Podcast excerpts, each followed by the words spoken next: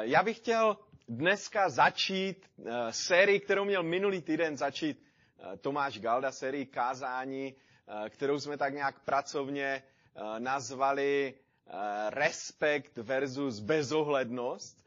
A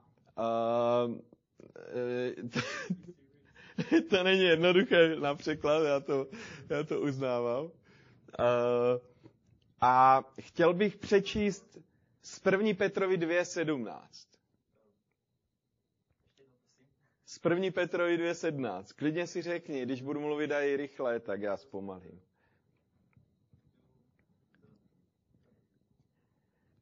Všechny ctěte, bratrstvo milujte, Boha se bojte, krále mějte v úctě.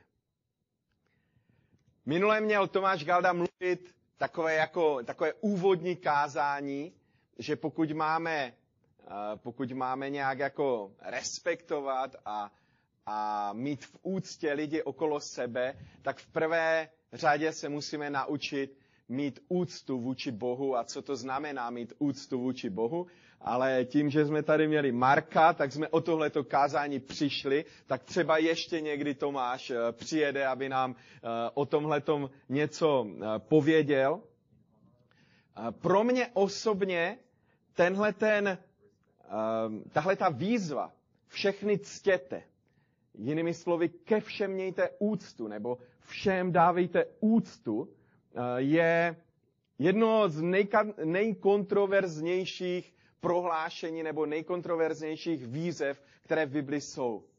Protože hned za touhletou výzvou všem dávejte úctu, je ta zásadní otázka opravdu ke všem?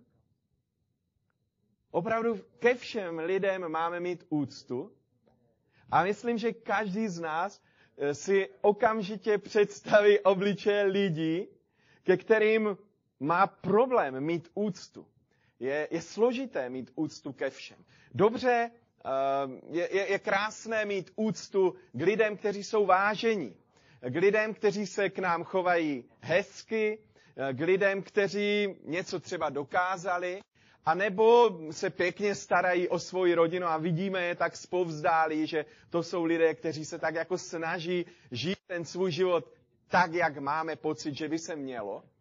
Ale uh, mít ke všem úctu, i k lidem, kteří žijí úplně opačně, než jak jsem před chvíli řekl, to není, to není skutečně jednoduché. Takže je to výzva, abychom dávali úctu i lidem, kteří si to nezaslouží. A když bychom četli celou tu druhou kapitolu první Petrovi, tak zjistíme ano. Skutečně tady Petr vyzývá, aby jsme měli úctu i k lidem, kteří si to vůbec nezaslouží. Mluví se tam třeba v 18. verši, že otroci mají ctít nejenom ty dobré pány, ale i ty zlé, i ty špatné. Ve 13. verši říká kvůli pánu, že se máme podřídit každému lidskému zřízení. Je tady jasný důraz, že úctu druhým lidem nedáváme podle zásluh, ale že naše úcta vůči lidem pramení úplně z něčeho jiného. Já jsem minulou sobotu si procvičil, jaké je to eh, mít, eh, mít úctu k lidem, kteří si ji nezaslouží. Měli jsme nějakou svatbu, tak jsme jeli s Katkou ze svatby a eh, v jedné, v jedné zatáčce pod Slavkovem se proti nám vyřítil výtečník, který vyjel do protisměru tak, tak, že to neskončilo, díky Bohu, eh, nějakým čelním nárazem, že v poslední chvíli se nám ještě vyhnul, ale, ale opravdu to bylo tak těsné, že nám sejmul zrcátko. Jo? Prostě jsme zrcátkama o sebe, o sebe zavadili. Takže jsme zastavili oba dva, já jsem vylezl, vylezl z auta a, a hned eh, první, co bylo, tak, tak on říkal, no ale já jsem měl úplně u kraje. A ve mně, jako do mě znáte, tak víte, že já nemám úplně tak, že já startuju, jak říká Leoš Cásek, na hned, nebo na drcnutí, jo. Takže jako jsem se dvakrát nadechl, než jsem odpověděl, abych nevystartoval. A říkal jsem mu, to teda jako v žádném případě jste nejel po kraji, jo. Já jsem úplně vymetal příkopu, já už jsem neměl kam vám uhnout dál, vy jste byl v protisměru. On říkal, ne, ne, ne, vy jste jel taky hodně uprostřed. Tak ve mně se začala vařit krev, protože jako tam nikdo nebyl, jo. Tam nikdo nebyl, koho bylo potřeba obelhat. My jsme oba dva věděli, jak to bylo, ale on prostě byl schopný mi takhle lhát přímo do očí, přesto všechno, že, že bylo naprosto jasné, jak ta situace tam je. Takže já jsem se znovu nadechl a, a chvilku ještě probíhala nějaká výměna názoru, kdy musím říct, že jsem nebyl teda vůbec příjemný, ale nějak jsem to ustál a jednal jsem s ním ze skutečnou, ze skutečnou úctou. Jo. On říkal, ale to je tvrzení proti tvrzení. Já jsem říkal, ne, to není tvrzení proti tvrzení, to je pravda proti lži, že? Jako, ale, ale, ale pak jsem mu teda říkal, no tak jako když nedokážete uznat svoji chybu, tak co si, co si na vás vezmu, že? Eh, tak, a on mi říkal, no já mám taky rozbité zrcátko. On měl také jako staré auto, to zrcátko opraví za dvě stovky a ve mně se vařila krev, protože my jsme měli zrovna, jako že jo, jsme teď pořídili nové auto, teda staré auto, ale nové pro nás. No a hned prostě přijde zrcátko, takže pro mě to je docela jako nákladná oprava. A já jsem taky přišel o zrcátko, tak já jsem opravdu věděl, že to není pro mě jednoduchá situace, abych to unesl, tak jsem mu popřál hezký den, rychle jsem se rozloučil, nasedl jsem do auta a jel jsem. Ale až do večera jsem si nesl právě takový ten pocit, eh, Katka se mnou moc ne, raději nemluvila, protože bylo na mě vidět. Víte co, jako to zrcátko, jo, fajn, není to příjemné, ale ona to není až tak velká ztráta, že? V životě máme mnohem větší ztráty.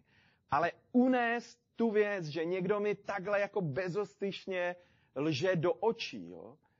Eh, že, že se mnou jedná jako tímhle tím způsobem, že ze mě dělá blbce, jo? Tak, tak to, je pro mě, to je pro mě hrozně těžké. Takže když o tomhle mluvím, tak eh, mluvím s tím uvědoměním, že, že není jednoduché dávat spoustě lidí, se kterými se v tom každodenním kontaktu stýkáme úctu, ale, ale o to je to pro mě větší výzva, že tyhle ty věci eh, čtu, eh, čtu v Bibli. On by si zasloužil možná úplný opak úcty, že? Co je opak úcty? Co byste řekli, že je opak úcty? Neúcta, ano.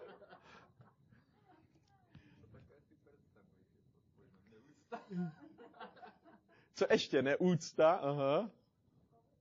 Pohrdání určitě, jo, tak to se mi hodně, tak hodně se mi tyhle věci rojily v hlavě. Co ještě? Nenávist možná, aha. Zesměšnění nebo ponížení, že? Tak to jsou všechny ty věci, které jako, já si myslím, že v tomhle jsem dost dobrý. Jako mě to hodně rychle naskakuje, jo, tady tyhle ty věci. Že já nemám problém někoho zesměšnit, urazit a, a ponížit, jo. Že, že asi, asi, mi to, asi by mi to šlo, jo. Ale to jsou ty první reakce, které máme. Ale do toho všeho tady zní to Petrovo, všechny ctěte. Ke všem mějte úctu. Proč? I o tom ta druhá kapitola první Petrovi mluví. Jednoduše proto, protože tady nejsme sami za sebe. Nereprezentujeme na téhle zemi sami sebe. V devátý verš říká, vy jste rod vyvolený, královské kněžstvo, národ svatý, lid určený k božímu vlastnictví, abyste rozhlásili mocné skuty toho, jenž vás povolal ze tmy do svého podivuhodného světla. Jsme tady boží vyslanci a máme tady úkol zastupovat Pána Ježíše na téhleté zemi a hlásat jeho mocné skutky. A nebo se to dá taky přeložit mocné skutky jako znamenité vlastnosti. Prostě ukazovat, jaký Ježíš skutečně je. A je tady napsané, že nás Ježíš povolal ze tmy do světla. A já si kladu otázku, ty první reakce, které mě naskakují, když mi někdo sejme zrcátko, co jsou to za reakce? Jako jsou to reakce tmy, anebo reakce světla. Já jsem až do večera byl tak jako z toho vydivočený. Víte proč? Protože já jsem se cítil ponížený. Jako tím způsobem, jak on se mnou jednal. A ještě, ještě jsem se prál s tím, že ta moje reakce byla vlastně plná úcty, plná respektu vůči němu, přesto všechno, že si to neza, nezasloužil. A já jsem bojoval s tím, ale jako já jsem vlastně spolupracoval s ním na tom, na tom svém ponížení. Jako ještě, ještě jsem si tu jámu vykopal prostě hlouběji, jo? Než, než on mi vykopal. To byl můj pocit z toho všeho. Protože to je myšlení tohle toho světa, že když jednám s někým s respektem a s úctou a přitom on, eh, on mě vlastně ubližuje, takže že, že tím vlastně jako podrývám nějakým způsobem sám sebe. A já myslím, že cítíme, že je tady prostě ta tenká hranice. Že tady nás Pán Bůh nevyzývá k tomu, aby jsme, eh, aby jsme se nechali jakýmkoliv způsobem zneužívat, aby jsme se nechali nějak jako si ubližovat, jo? A ještě teda řekli ještě víc, jo? To, ta výzva není, není takováhle, ale ta hranice je velice, velice tenká. Prostě není to, nejsme povoláni k tomu, aby jsme, aby jsme tady reprezentovali svoje pohledy, svoje názory, ale aby jsme ukazovali na Ježíše, říká tenhle ten devátý verš. Co by udělal Ježíš v tom okamžiku, by měla být ta naše otázka, když se v takovéhle situaci ocitneme. A reprezentovat jeho postoje a hlásat jeho znamenité vlastnosti. Někdy se může zdát, že tím trošku přicházíme o svoji svobodu. Ale to prostě patří k naší roli. Stejně jako velvyslanec někde České republiky v nějaké cizí zemi nereprezentuje sám sebe a svoje názory a svoje postoje, ale častokrát musí prostě říkat i věci, které, ze kterými není tak osobně úplně stotožněný, jenom proto, že je to, že je to prostě pohled České republiky, kterou on reprezentuje. Přichází tím částečně o svoji svobodu. Jeho svoboda je v tom, že si zvolil být velvyslancem České republiky. To je jeho svoboda. Ale dál už reprezentuje postoje, které ta republika má. Naše svoboda je zvolit si, jestli chceme následovat Ježíše, anebo ne. Ale dál už jsme povinni, pokud si zvolíme Krista, reprezentovat jeho postoje.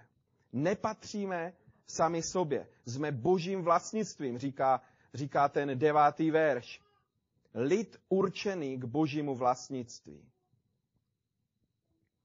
A když se vrátíme do té, ještě uh, uh, k tomu, k tomu sednáctému verši, já přečtu ty verše předtím. Kvůli pánu se podříďte každému lidskému zřízení. Ať králi jako svrchovanému vládci, ať místo držícím jako těm, kteří jsou od něho posíláni k tomu, aby trestali zločince a uznávali ty, kdo jednají dobře. Neboť taková je vůle Boží, abyste dobrým jednáním umlčovali neznalost nerozumných lidí jako svobodní a ne jako ti, kteří mají svobodu za plášť špatnosti, nýbrž jako otroci Boží. A potom následuje ten náš verš, všechny ctěte, bratrstvo milujte, Boha se bojte, krále mějte v úctě. Ta skutečná svoboda Kristova učedníka se projevuje službou Bohu, říká tady Petr. Postojem člověka, který je božím otrokem. Tak a říká tady, buď si skutečně svobodný a potom ta tvoje svoboda se projevuje v té službě Bohu, a nebo jenom o svobodě mluvíš a je pro tebe, jak on to tady dokonce Eh, do, doslova říká, je pro tebe pláštěm špatnosti. Že za tou svobodou, za tím mluvením o svobodě se neskrývá skutečná svoboda, ale tvoje své vole. Prosazení tebe samotného. Když chci dělat zlé věci, tak zkrátka se zaštítím svoji svobodou. Já to můžu dělat, i když je to špatné, protože já jsem svobodný. A o tom tady Petr mluví, že tohle není skutečná svoboda. Častokrát se to říká, že, že, že ta naše svoboda není v tom, že si můžeme dělat, co chceme, ale že ta naše svoboda se především projevuje tím, že nemusíme dělat to, co nechceme, že? Takže říká se tady, že bychom měli kvůli pánu se podřídit každému lidskému zřízení. To je taky kontroverzní eh, docela požadavek nového zákona a myslím, že velmi aktuální v dnešní době, že? Co to znamená podřídit se každému lidskému zřízení? Co to znamená mít v úctě krále, když, když to přeneseme do dnešní doby? My dneska nemáme žádného krále, že? Máme nějakého krále? Někteří by chtěli být. Jo? Někteří se o to snaží být jako absolutními monarchy, ale nemáme žádné krále, že? Máme demokratický systém, ve kterém žijeme. A Bible nás vybízí, aby jsme tohleto zřízení demokratického státu respektovali. Kdo je králem v tom demokratickém zřízení? Co? Babiš. Já myslím, že to tak úplně není. Kdo je v konečném důsledku ten, kdo vládne? Je to demokracie, že? Je to vláda lidu. A my tu vládu lidu prostě jsme povinni dneska respektovat se všemi výhodami i nevýhodami, které tenhle ten systém má. Prostě respektovat systém, ve kterém žiju. To je ta výzva. Je to výzva k absolutní poslušnosti? Absolutně ne. Protože i v Biblii najdeme spoustu, spoustu příkladů, kdy lidé byli, nebyli poslušní všemu, co po něm nějaký vládce chtěl. V prvé řadě je tady vláda našeho svědomí, je tady vláda božího slova, je tady vláda božích principů. A pokud někde se děje bezpráví, pokud někde se, se děje, já nevím, korupce a, a, všemožné jiné záležitosti s tím spojené, jestliže respektujeme systém, ve kterém žijeme, tak proti těmhle těm věcem se jako křesťané ozýváme. Stojíme na straně spravedlnosti. Stojíme na straně práva. Stojíme i proti úřednické své voli, když je to potřeba. Stojíme i proti, proti nejrůznějším jako politickým rozhodnutím, které jsou v rozporu s naším svědomím a s tím, co, eh, co, eh, co prostě, čemu věříme jako křesťané. To všechno říkám jenom proto, že někdy křesťané, když čtou tyto verše, tak to mají jako za výzvu absolutní poslušnosti a loajalitě vůči politikům, kteří je vedou. A já chci říct ne, tak to prostě není. Musíme respektovat zřízení, ve kterém jsme, ale není to výzva k absolutní lojalitě a k absolutní poslušnosti. Rozumíme si? Ta hranice je znovu tenká. A každý pravděpodobně bude mít maličko někde jinde. Je potřeba být mírotvůrci, lidi, kteří kteří prostě slouží i v téhle zemi k nějakému pokoji, ale na druhé straně bychom měli být znepokojeni tím, pokud se někde děje křivda, bezpráví a jako křesťané bychom měli stát na straně spravedlnosti. Není to výzva k pasivitě, ale je to výzva k aktivnímu občanství. Pokud, pokud skutečně máme být lidmi, kteří se podřizují každému zřízení, tak jak nás k tomu tady Petr vede.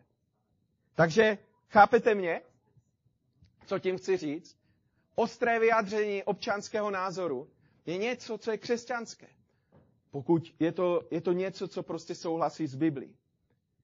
A dokonce si troufám říct, že občanská neposlušnost v určité situaci, kdy ten stát úplně uhýbá někde, někde prostě bokem, kde by neměl být, tak je něčím, co, co prostě je absolutně, absolutně v pořádku z pohledu Bible. A mohli bychom teď dlouze mluvit o různých situacích ve světě. Martin Luther King a, a, a boj za, za lidská práva v Americe. Jo? Bylo to až, až prostě možná zahranou někdy občanské neposlušnosti. Ale stál na straně práva a stál proti bezpráví.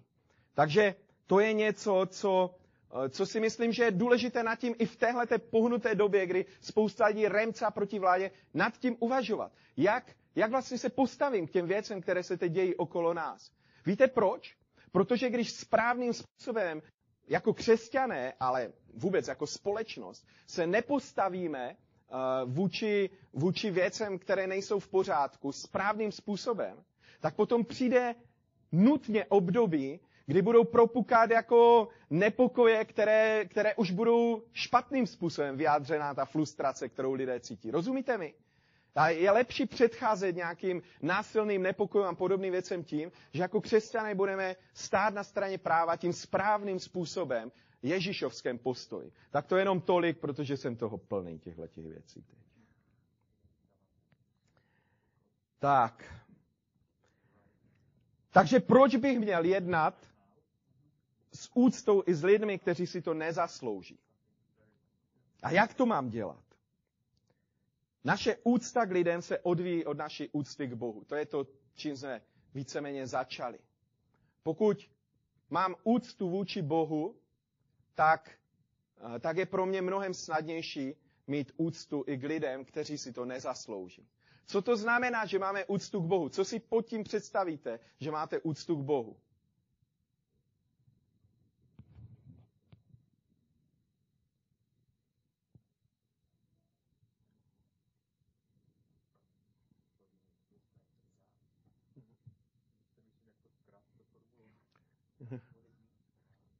What is it give honor, give respect to God? Yeah. What is it for, for you, for example? For me, it's not an easy question. I, I, um, I remember some, somebody asking me once, why are you here in, in a meeting? And I said, because there's nowhere else to go to get the truth. So, sorry? There's nowhere else to go. There's nowhere else to go to get the truth. Okay? You before God to get the truth. Mhm. But that's not the whole answer. The whole answer is love. We come here because we love Christ. Mhm. And the love for Christ is because he loved us first. Mhm. Yeah. And he loved us. You're right. Uh, I, I, I translate it.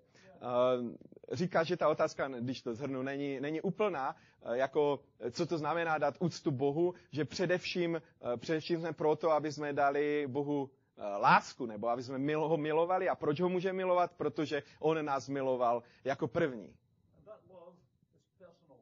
A boží láska je osobní.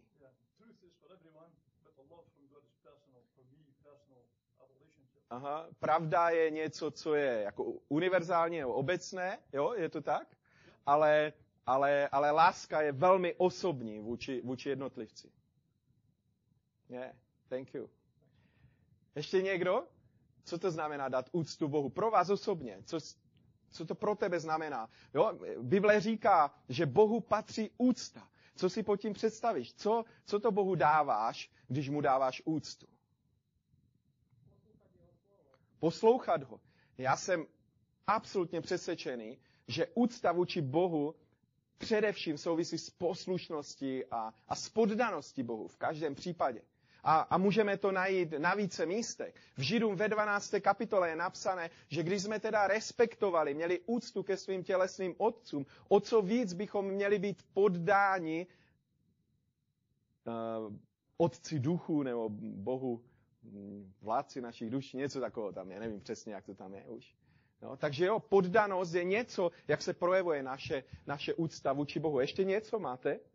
Jak, co si představujete pod tím, nebo co je pro vás důležité, eh, jakým způsobem dávat Bohu úctu? Věrnost.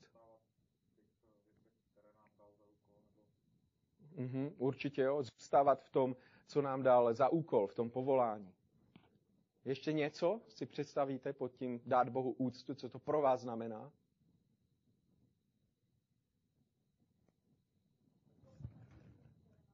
Aha, poslouchat ho. Ano, ano. Takže podat se Bohu, poslouchat ho, být mu věrný, milovat ho, všechny tyhle věci, které tady, které tady zazněly. Ano, opravdu tohle to znamená dát úctu Bohu. A když tohle to děláme, tak si uvědomujeme, že, že všichni ti lidé, kteří jsou okolo nás, jsou tímhletím Bohem stvořeni. A jsou stvořeni k jeho obrazu.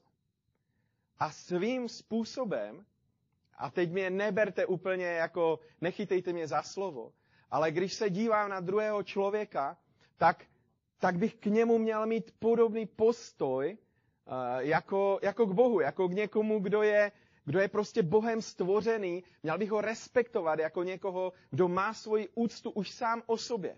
Přesto všechno, že si ji nezaslouží, přesto všechno, že se tak nechová, jak by měl, ale je stvořený Bohem. Je pro Boha cený. Je pro něho tak důležitý, že Ježíš se za něho obětoval. Ježíš kvůli tomu člověku obětoval úplně všechno. Obětoval svůj život. O co jednodušší by pro mě mělo být, vůči tomu člověku se zachovat správně, protože nemusím většinou dělat to, co Ježíš, obětovat k něm, vůči, kvůli němu úplně všechno. Ale, ale cítíte tu bázeň, která na tom je?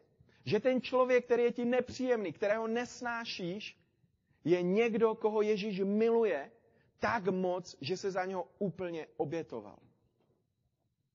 A to je důvod, proč bychom měli mít touhu ho získat pro Krista. To je důvod, proč bychom se na něho měli dívat těma očima, že v něm vidíme to, co v něm vidí Bůh. Něco ceného, něco zvláštního, něco, co si zaslouží respekt a úctu.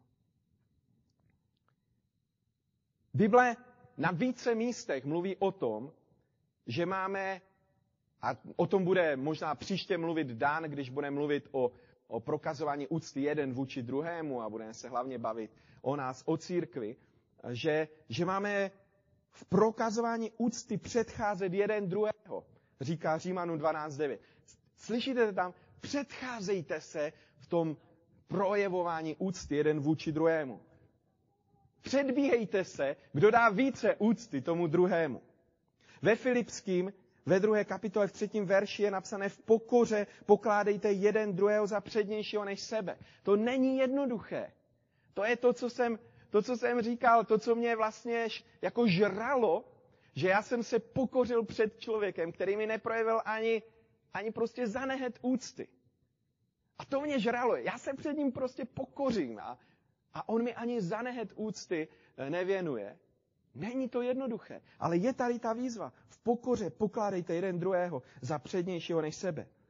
Postoj člověk, který říká tomu druhému, jsi důležitější než já, máš přede mnou přednost.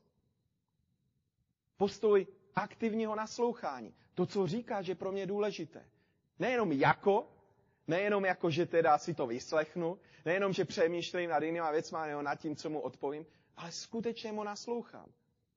Protože je důležitý. A je důležité to, co říká. A někdy to jsou úplně hovadiny, že? Jako úplně, jak, co, tak buďme k sobě upřímní. Někdo mluví a já si říkám, to je absolutní hovadina, co říká.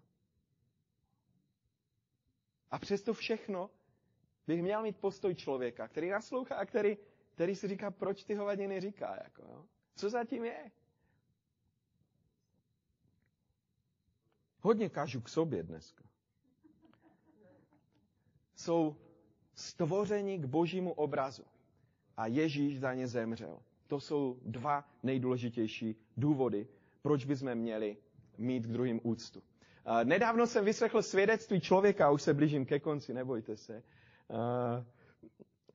který se jmenuje Jirka Oubracht a, a je, je to člověk, který buduje církev v Sedlčanech. A on říkal, že ho pán Bůh pozval k tomu, aby si vytvořil seznam 40 Eh, nejhorších zločinců, jaké, jaké prostě zná eh, tenhle ten svět, a aby se za ně 40 dní modlil, žehnal jim. A on byl, on byl úplně v šoku, protože když si udělal ten, ten seznam a teď viděl ty jména, tak se v něm vařila krev. A on říkal, bože, jak se mám modlit za tyhle ty lidi? Jak jim mám žehnat? Co to po mně chceš?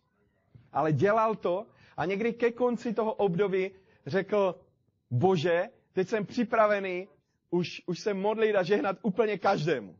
Komukoliv. Kohokoliv vybereš, tak já mu požehnám. A pán Bůh mu řekl, přesně tohle jsem chtěl. Jestli se ptáme, jakým způsobem se dostanu k tomu, že budu moci mít úctu k lidem, kteří si ji nezaslouží, tak ta cesta vede skrze to a je, je, to, je to někdy bolestivá cesta a někdy to může být dlouhá cesta. Ale jediná cesta je, že se stotožním s tím božím postojem, který, ten, který pán Bůh vůči tomu člověku má. A způsob, jakým to dělám, eh, těch může být víc, ale když se bavíme o, o modlitbě, o přímluvě za ty lidi, o žehnání, tak to je něco, co já zažívám jako velmi účinnou zbraň v tomhletom boji. Pokud se za někoho modlíš, tak vícekrát jsem zažil nejenom, nejenom to, že, jsem, že, že mi o toho člověka začalo jít, i když mi byl předtím úplně volný, ale, ale pán Bůh dělá obrovské zázraky v tom, když se přimlouváte za někoho a žehnáte mu. A často jsem zažil, až bych řekl, nadpřirozené přívaly lásky, které tryskaly z mého srdce vůči tomu člověku. A sám sobě jsem se divil, teď, teď já jsem vůbec, vůbec ho neměl rád, než jsem se na něho, za něho začal modlit. A najednou Pán Bůh něco mění uvnitř vašeho srdce a není to nic automatického, ale vy se začnete na toho člověka dívat božíma očima a jste schopni žehnat a vážit si někoho jako důležitého, kdo vám byl předtím možná úplně ukradený, anebo koho jste úplně nesnášeli. A někdy je to opakovaný proces. Zase se s tím člověkem potkáte, zase slyšíte ty hlouposti, které říká, zase se ve vás, váří krev, protože, protože vám zase ubližuje a nebo se vás snaží nějakým způsobem zneužít.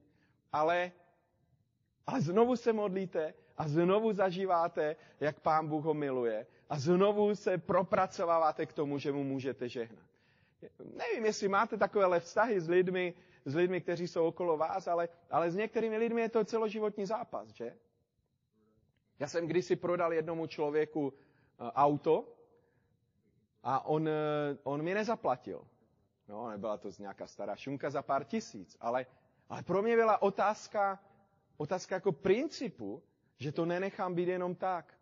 A tak jsem za ním čas od času zašel a říkal jsem, člověk, a byl to člověk z církve. A říkal jsem mu, poslouchej, ty jsi mi, ty jsi mi prostě nezaplatil, to není, to není správné, to není fér. A on ze začátku měl nejrůznější výmluvy, všechno, ale pak vlastně se mi začalo otevřeně vysmívat do obličeje. A já jsem znovu a znovu procházel tím martyrem, když jsem říkal, já už za ním nechci jít, stejně mi nic nedá, ale cítil jsem, že pán Bůh říká, ne, to prostě musíš dovést do konce tady tuhle tu věc.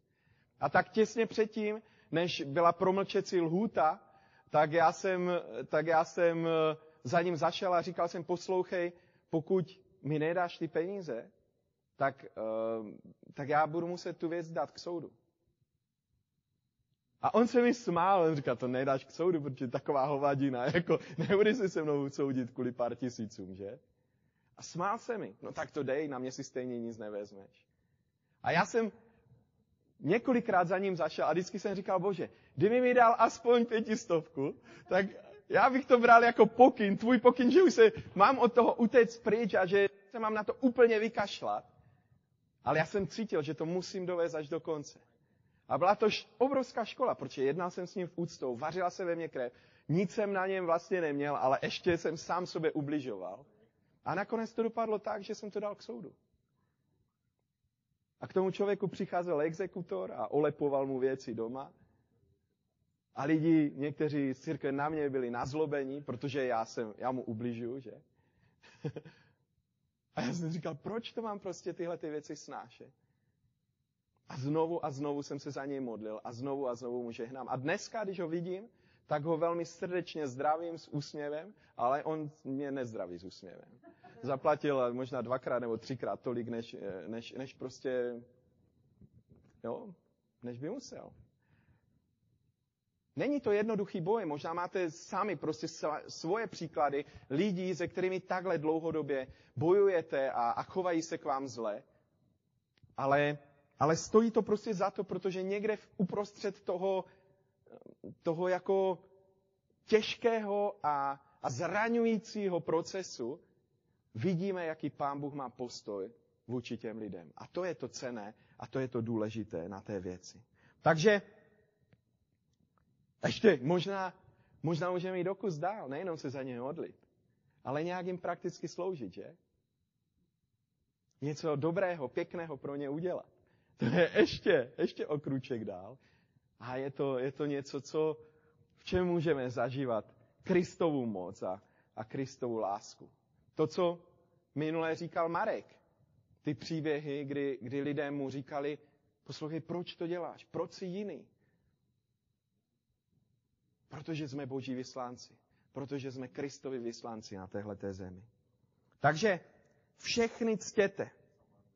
Myslím, že tahle ta výzva je něco, co, když se jí poddáme, tak jsme schopni uh, nějak tak pochopit, nakolik uh, jsme pochopili ten boží postoj k člověku. Nakolik se mu začínáme podobat. Nakolik mu dáváme prostor, aby nás posiloval a aby nás změnil.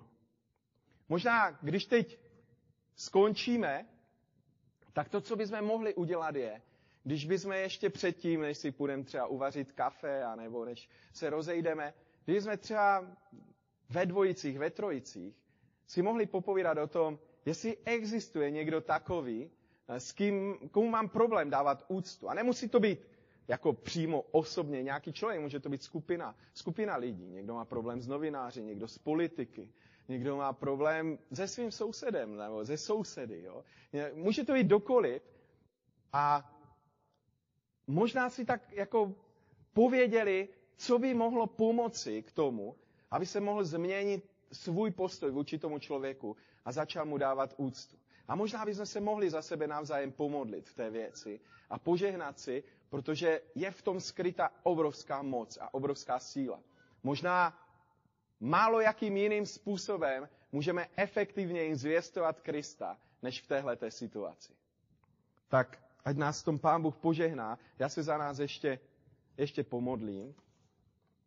A možná bychom pak mohli ještě pustit jednu, jednu píseň třeba během té písně se dá do dvojic, do trojic a, a jenom velice krátce, na minutku, si, si o tyhle ty věci, pokud chcete, tak si, eh, tak si o ně eh, se podělit a pokud nechcete, tak to nedělejte. To je něco jenom, co nám může pomoci nějak vzít to slovo a něco praktického s ním udělat. Já se omlouvám, že trochu chraptím, já nejsem nemocný, Jo, možná to slyšíte a někdo se může děsit. Nejsem nemocný. Včera jsem byl po sedmi měsících na hokeji a po první třetině jsem si říkal, Jirko, nesmíš tak křičet, protože zítra budeš kázat a budeš chraptět. Ale už jsem to nezachránil. Hráli jsme skladném a, a nebylo to jednoduché udržet ty hlasivky na úzdě. Tak jo, tak já se pomodlím. Drahý pane Ježíši, já ti děkuji za tvoji milost, za tvoji dobrotu. A když se bavíme o tomhletom tématu, o dávání úcty, je to něco, co pro mě osobně je, je velmi těžký boj. A já tě prosím, aby každému z nás si pomohl. Aby jsme mohli tvoje znamenité vlastnosti, tvoje nádherné postoje, tvoji lásku, kterou máš vůči každému člověku, reprezentovat v tomhletom světě i vůči těm, kteří jsou nám nepříjemní a možná i vůči těm, kteří si žádnou úctu vůbec nezaslouží. Víme, že jsi stvořil každého člověka ke svému obrazu. A víme, že jsi, drahý pane Ježíši, obětoval sám sebe, svůj život. Že se znechal přibít na kříž kvůli každému jednomu z nich, kvůli každému z nás. Kež, drahý pane, v těch kritických situacích, kdy najednou se v nás začíná vařit krev a kdy nevíme sami, co ze sebou, je tahle ta věc, kterou, kterou prostě nedostaneme z hlavy, která nás bude pronásledovat. Že ty jsi obětoval svůj život, aby oni tě mohli poznat a aby mohli žít. A já tě prosím, aby si nás posiloval v tomhletom boji. Aby skrze svého svatého ducha si nás naplňoval a pomohl nám, abychom mohli dávat lidem takovou úctu, jakou jim dáváš ty sám. Aby jsme jim mohli dávat takovou vážnost a aby jsme v nich mohli vidět takovou cenu, jakou mají pro tebe. Prosíme tě o tvoji pomoc v téhle věci. Amen.